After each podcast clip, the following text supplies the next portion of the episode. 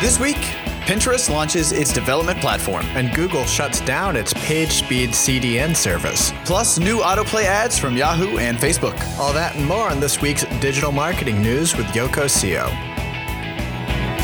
Digital Marketing News with Yoko Co covers the most important news for busy professionals in the digital marketing space. With your hosts, Chris Yoko and Max Lawler. Hello, and welcome to the podcast. Today is Thursday, May 7th, 2015. We're back. I'm Chris, and I'm here with my co host, Max. Hey, Chris, ready to roll? Let's do it.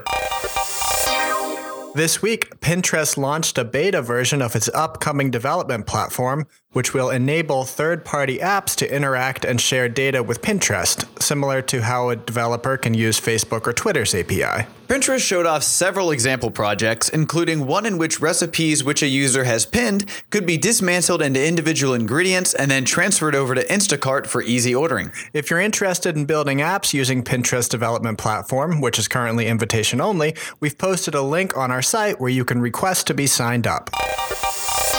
Google announced this week that they'll be shutting down their PageSpeed website optimization service on August 3rd of this year. PageSpeed essentially allowed website traffic to be routed through it, optimizing JavaScript and CSS files and serving cached content from Google's servers around the world, similar to CDNs such as Cloudflare, but with less refined technology. If you've been using PageSpeed for your website, you're going to want to update your DNS settings sometime in the next couple of months. If Google shuts down PageSpeed and you're still trying to use it, your site's going to go offline. Google's reason for shutting down PageSpeed is simply that they want to focus their efforts elsewhere, and chances are PageSpeed probably wasn't making them much money anyway. For a good alternative, we suggest you check out Cloudflare and you can grab their link from our site.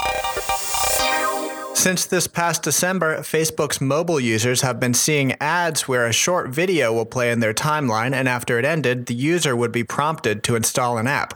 Now, Facebook has decided to extend this functionality to its desktop platform as well. The desktop version of these autoplay app install ads will have additional capabilities beyond their mobile counterparts, including the option to play in the right sidebar rather than directly in the user's timeline, and show a call to action overlay throughout the duration of the entire video. Currently, Facebook is testing these new ads with a limited number of advertisers, but plans to roll them out soon for everyone.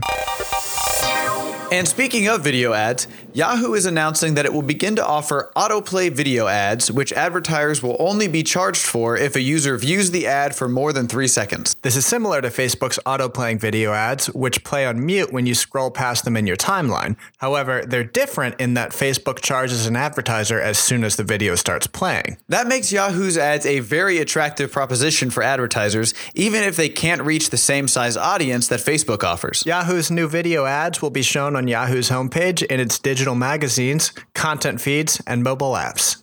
The new video ads are beginning to roll out now, and if you're interested, you should see the option to purchase them soon through Yahoo's Gemini self serve ad marketplace. And a quick bit of WordPress security news a cross site scripting vulnerability was recently discovered in WordPress's Jetpack plugin and 2015 theme. The fix is fairly easy. You can simply remove the offending file as it isn't an important one. It's the example HTML file within the Genericons directory of the 2015 theme.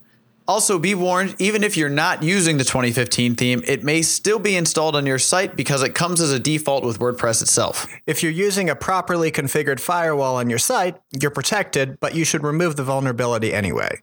If you're one of our hosting and maintenance clients, this has already been done for you. And this week's takeaway is Kwik Learning, designed to help you read more quickly and retain more of what you read. If you're like me and you have stacks of books that pile up faster than they can be read, then Kwik Learning is definitely worth checking out. You can find them at kwiklearning.com. That's K W I K learning.com. Or you can just grab the link from our site. And that just about wraps it up for us for this week. Until next time. Thanks for listening.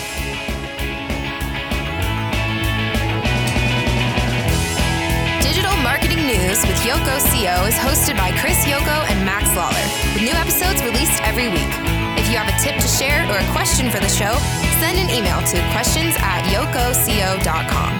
Thanks for listening.